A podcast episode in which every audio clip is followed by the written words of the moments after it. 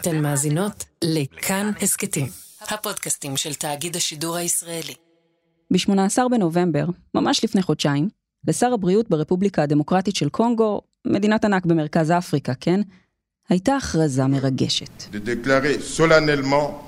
la fin de la 11e épidémie de la maladie à virus Ebola. חצי שנה לאחר ההתפרצות, לאחר שבתי החולים התמלאו באנשים ועשרות בני אדם מתו, שר הבריאות הקונגולזי, דוקטור אתני לונגונדו, בישר לארגון הבריאות העולמי, הצלחנו להתגבר על המגפה.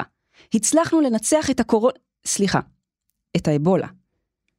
כן, אחרי שנתיים וחצי של התפרצויות חוזרות ונשנות של נגיף האבולה במחוזות שונים בקונגו, היא ציינה 48 ימים בלי חולה חדש. סיפור הצלחה, ועוד במדינה עם תנאי הפתיחה הכי גרועים שיש. אז איך הם הצליחו להתגבר על האבולה, והאם הם יצליחו לשחזר את ההצלחה הזאת עם הקורונה? ולמה זה בכלל צריך לעניין אותנו כאן בישראל? היי, אני מיכל רשף ואתם על עוד יום. הסכת האקטואליה של כאן, תאגיד השידור הישראלי. היום נספר לכם על קונגו והמאבק שלה במגפות. מה עושים כשמחלה מידבקת משתוללת במדינה אפריקנית ענייה? נסביר גם את האתגרים שעומדים בפני יתר מדינות אפריקה כשזה נוגע לחיסון לקורונה, וגם איך כל זה בסוף משפיע גם עלינו, כאן בישראל. נספר את הסיפור הזה יחד עם כתב תחום החוץ בכאן 11, יואב זהבי. היי יואב. היי מיכל. יואב, איך בעצם קונגו הצליחה להתגבר על האבולה? לפני הקורונה, האבולה הייתה הבעיה של מדינות מערב אפריקה. להידבק בנגיף הזה זה סיכון עצום, סרט אמיתי. בארגון הבריאות העולמי אומרים ששיעור התמותה ממנו יכול להגיע לעד 90 אחוזים. תחשבי על זה מיכל, בקורונה אנחנו מדברים על מה? משהו כמו 2 אחוז. לפני כמה שנים הנגיף הזה התפרץ בקונגו ו-2,280 חולים מתו שם רק בשנתיים האחרונות. ההתפרצות האחרונה הייתה באזור בעייתי והנגיף התפשט גם דרך הנהרות. אנחנו מדברים על אזורים עם תשתיות מאוד לקויות, ממש קשה להגיע אליהם, וזה קורה גם כשמערכות הבריאות שם בלאו הכי על הקצה. הרי היו כמה גלי מגפות בשנים האחרונות, אבולה, אבל גם חצבת למשל. הרופאים מותשים וגם חלק מהתושבים לא בדיוק משתפים פעולה, זה בלי להזכיר בכלל שקונגו היא אחת המדינות הכי עניות בעולם. השלטון שם לא ממש יציב. אבל למרות הכל, הם הצליחו. כן, ארגוני סיוע של האו"ם, ארגון הבריאות העולמי, הם עשו שם מבצע חיסונים ענק, הם התגברו על מלא מכשולים בדרך. בסך הכל חוסנו בקונגו ובמדינות השכנות 300 אלף בני אדם נגד אבולה, 40 אלף רק בהתפרצות האחרונה, וזה הספיק לפחות לעכשיו. אבל בזמן שבקונגו נאבקו באבולה, בשלב הזה, בכל העולם, כשאומרים את המילה מגפה, מתכוונים רק לנגיף אחד, נגיף קורונה. וגם הוא מגיע לקונגו. As Democratic Republic of Congo's Ebola epidemic only just draws to a close, its first confirmed case of coronavirus this week is causing concerns among residents that the country is not ready for a new viral threat. הקורונה הגיעה לאפריקה באמצע פברואר, ועד היום הם דיווחו על פחות משלושה מיליון מקרים, וכמעט 40 אלף מתים. ברור שזה רק על הנייר, צריך לקחת את זה בערבון מוגבל מאוד, כי ברור שיש המון אנשים שמתו מקורונה, אבל אף אחד לא יודע שהם מתו מקורונה. בקונגו הנגיף נחת בעשרה במרס. זה היה אזרח מקומי שחי בצרפת וחזר לקונגו. ההתפרצות הראשונה מתחילה כמובן בבירה קינשאסה, זו עיר מאוד גדולה וצפופה, אבל אחרי חודש כבר מגלים עוד ועוד נדבקים באזורים מרוחקים. עד היום הקונגולזים דיווחו על 18 אלף מקרים, אבל ברור שהמספר האמיתי הרבה יותר גבוה, פשוט אין להם דרך לדעת את זה, אין מספיק בדיקות. בקונגו מבצעים פחות מבדיקה אחת לאלף נפש ביממה. רק לשם השוואה, היחס בישראל הוא 10 בדיקות לאלף נפש, כלומר פי עשרה מקונגו, וזה רק הולך ועולה. חוץ מזה אנחנו ממש לא מדברים על אותם סדרי גודל. תחשבי על זה שרק בקינשאסה חיים לפחות 12 מיליון איש, זה המון. בקונגו כולה כמעט 90 מיליון. זו המדינה השנייה בגודלה באפריקה ואחת המאוכלסות בעולם. בדיוק מסוג המקומות האלה שקורונה מאוד אוהבת. אז מה הם עושים שם כשהקורונה מגיעה? עושים הגבלות, מטילים סגרים, מנסים לפחות לעשות מה שעושים במקומות אחרים בעולם, אה, ובסוף מרס למשל, בגל הראשון, הם אסרו על תנועה אל ומהבירה קינשאסה, הם סגרו גם את הגבולות, אבל צריך לזכור שזו מדינה שכבר למדה איך להתמודד עם מגפות משתוללות, אז מחסומי בדיקה בין הערים כבר יש, מתקופת האבולה, גם מערך המעבדות מוכן, הקמפיינים שעשו שם לשטיפת ידיים והיגיינה אישית, מתאימים לשני הנגיפים, הם כאילו באו מוכנים. אז הגל הראשון חלף, אבל אז, כמו בכל העולם, הגיע הגל השני. אז לפני שבועיים היתקו את ההגבלות והחליטו על עוצר לילי. מגבלת התקהלויות עד עשרה בני אדם, סגירה של האוניברסיטאות וסגירה מוקדמת של בתי הספר. אבל זה בעייתי ממש, מיכל. אין אדם בקונגו שיכול להרשות לעצמו להישאר כל היום בבית, אין דבר כזה. האנשים שם חיים מהיד לפה, והמסחר הוא חלק קריטי, בטח בקינשאסה. אגב, חלק גדול מהמזון מיובא, וגם בגלל זה המשמעות של הגבלות תנועה שווה סכנת רעב לאזרחים שחיים שם. אז כן, יש הגבלות, אבל את מבינה שקשה מאוד מאוד מאוד לאכוף את זה. טוב, זה נשמע די דומה למה שקרה במערב. בוא נראה. גל ראשון, צ'ק, סגר, צ'ק, גל שני, צ'ק. אז מה עכשיו? בשבועות האחרונים הקונגולזים מדווחים על מאות מקרים ביממה. זה בעצם שיא המגפה שם, לפחות לפי המספרים. אין לנו מידע אמין על כמות הבדיקות שהם מבצעים, אבל ברור שיש חוסר והמספרים הרבה יותר גבוהים. כן, רק שההבדל בין הגלים הוא שעכשיו יש חיסונים, לפחות במערב. אז גם בקונגו ובאפריקה בכלל מתחילים לתכנן את מבצע ההתחסנות. אבל אם אצלנו, בבריטניה או בארצות הברית עשו דיונים שלמים על מי יתחסן קודם, ומה עדיף, מודרנה, פייזר, אולי אסטרזניקה, פה יש בעיה הרבה יותר בסיסית, מיכל. איך בכלל מביאים את החיסון לאנשים? פיזית, איך מביאים אותו?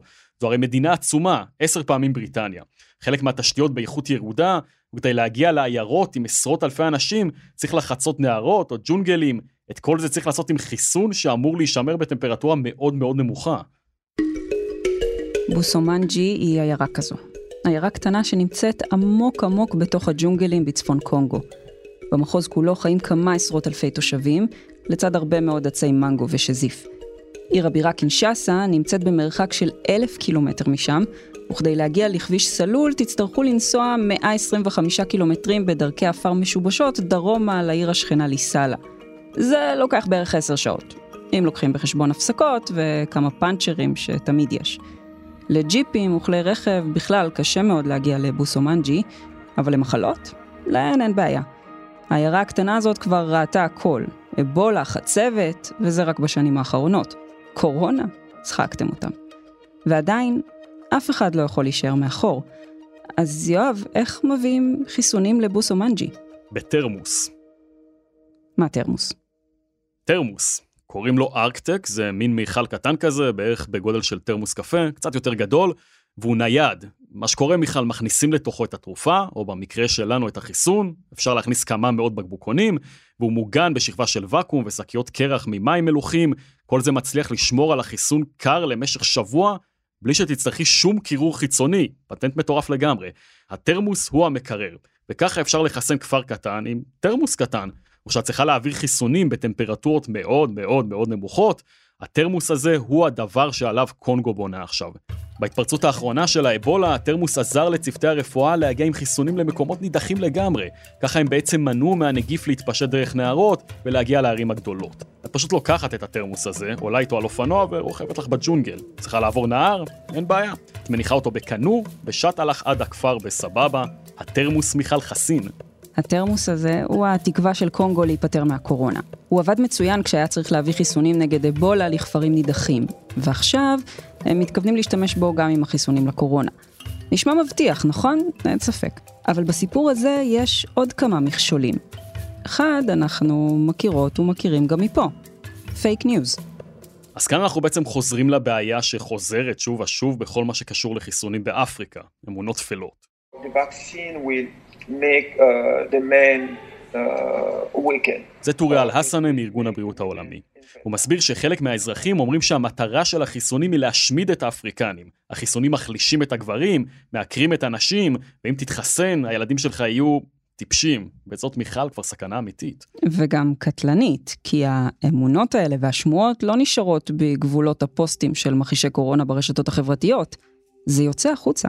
אז בשנתיים האחרונות, בהתפרצות האחרונה של האבולה, היו יותר מ-300 מתקפות על עובדי רפואה, שישה נהרגו ו-70 נפצעו. חוץ מזה יש אי אמון רציני בין חלק מהקונגולזים לממשלה, אנחנו מכירים את זה מעוד מקומות הרי. האזרחים שם אומרים שבכלל אין קורונה בקונגו, והממשלה עושה את כל הבלאגן הזה רק כדי לקבל מימון בינלאומי ולהגדיל את ההכנסות שלה. אז האתגר הנוסף, חוץ מהבאת חיסונים, הוא להנגיש מידע אמין לאוכלוסייה הספקנית הזאת. אוקיי, איך עושים את זה? בעיקר דרך מתנדבים ועובדים של האו"ם. ביוניצף מספרים שעד סוף חודש אוקטובר הם הצליחו להגיע ליותר מ-30 מיליון קונגולזים ולהסביר להם על הנגיף ועל הדרכים להישמר ממנו. עושים את זה בכל מיני דרכים, למשל דרך אמצעי תקשורת ההמונים, רדיו וטלוויזיה, וגם בשיחות טלפון והודעות. יש כאלה שאפילו קיבלו חידון שבחן את הידע שלהם בנוגע לשמירה על בריאות הציבור בצל המגפה. זה אולי נשמע כיף, מיכל, אבל הנתון הפחות מעודד הוא ש-75% מאלה שענו על השאלון חידון הזה, הודו שבקהילות שלהם לא עוטים מסכות ולא ממש שומרים על היגיינה ועל ריחוק חברתי. אז בואו מנסים לסייע גם בציוד היגייני. עד עכשיו הם סיפקו מסכות, חומרי חיטוי ושאר אמצעי הגנה למשהו כמו שלושה וחצי מיליון איש. טוב, בואו נניח שגם על זה הצלחנו להתגבר. יש סיכוי שנראה את קונגו מחוסנת, מחוסנת, מחוסנת? Mm, מיכל, צריך להגיד שפה הבעיה היא כבר לא הם, אלא אנחנו. תסביר. בואי נגיד ככה, מחצית מהחיסונים שייצרו פייזר, מודרנה ואסטרזניקה כבר נרכשו על ידי פחות מחמישית מאוכלוסיית העולם. או בקיצור, המדינות העשירות קנו מלא מלא חיסונים. לקנדה למשל יש מספיק חיסונים כדי שכל אזרח יקבל חמש מנות. הברית יהיו בסופו של דבר פי שלושה חיסונים מאזרחים, ויש מלא אזרחים הברית, 300 מיליון, כן? אנחנו בישראל נוכל לחסן בסופו של דבר 12 מיליון איש, משהו כמו פי אחת וחצי מהאוכלוסייה. אנחנו לא צריכים את כל זה. מי שכן צריכות הן המדינות האחרות, אלה שהן מחוץ למשחק הזה. בעולם מעריכים ש-70 מדינות יוכלו לחסן רק אדם אחד מכל עשרה עד סוף השנה הנוכחית. עשירית מהתושבים באותן מדינות. זה ממש לא מספיק. וזו כבר בעיה לא רק שלהם. כדי לחסל מגפות, העולם זקוק לחיסון של 70% מהאוכלוסייה. וכשבערך שישית מאוכלוסיית העולם גרה ביבשת אפריקה, אז כן, זו גם בעיה שלנו. איש עסקים ישראלי אחד, אפילו אחד מחוסן, שטס לשם וחוזר לפה, ואנחנו עלולים למצוא את עצמנו שוב בסגר. הרי אנחנו עדיין לא יודעים אם החיסון מונע הדבקה. את הבעיה הזו חזה המיליארדר ביל גייטס כבר בחודש יולי.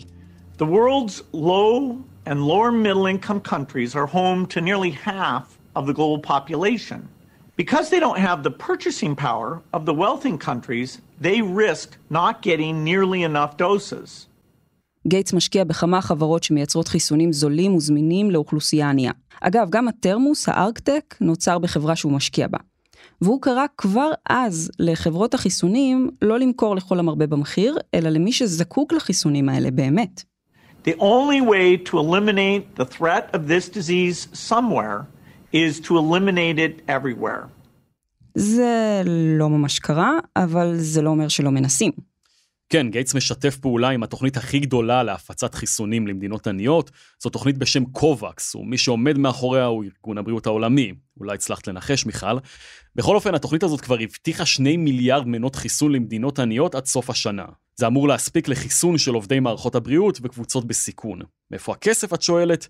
בעיקר תרומות ממדינות מפותחות. חלק מהן אשכרה עוזרות גם בייצור חיסונים. בריטניה למשל תרמה כמעט מיליארד דולר.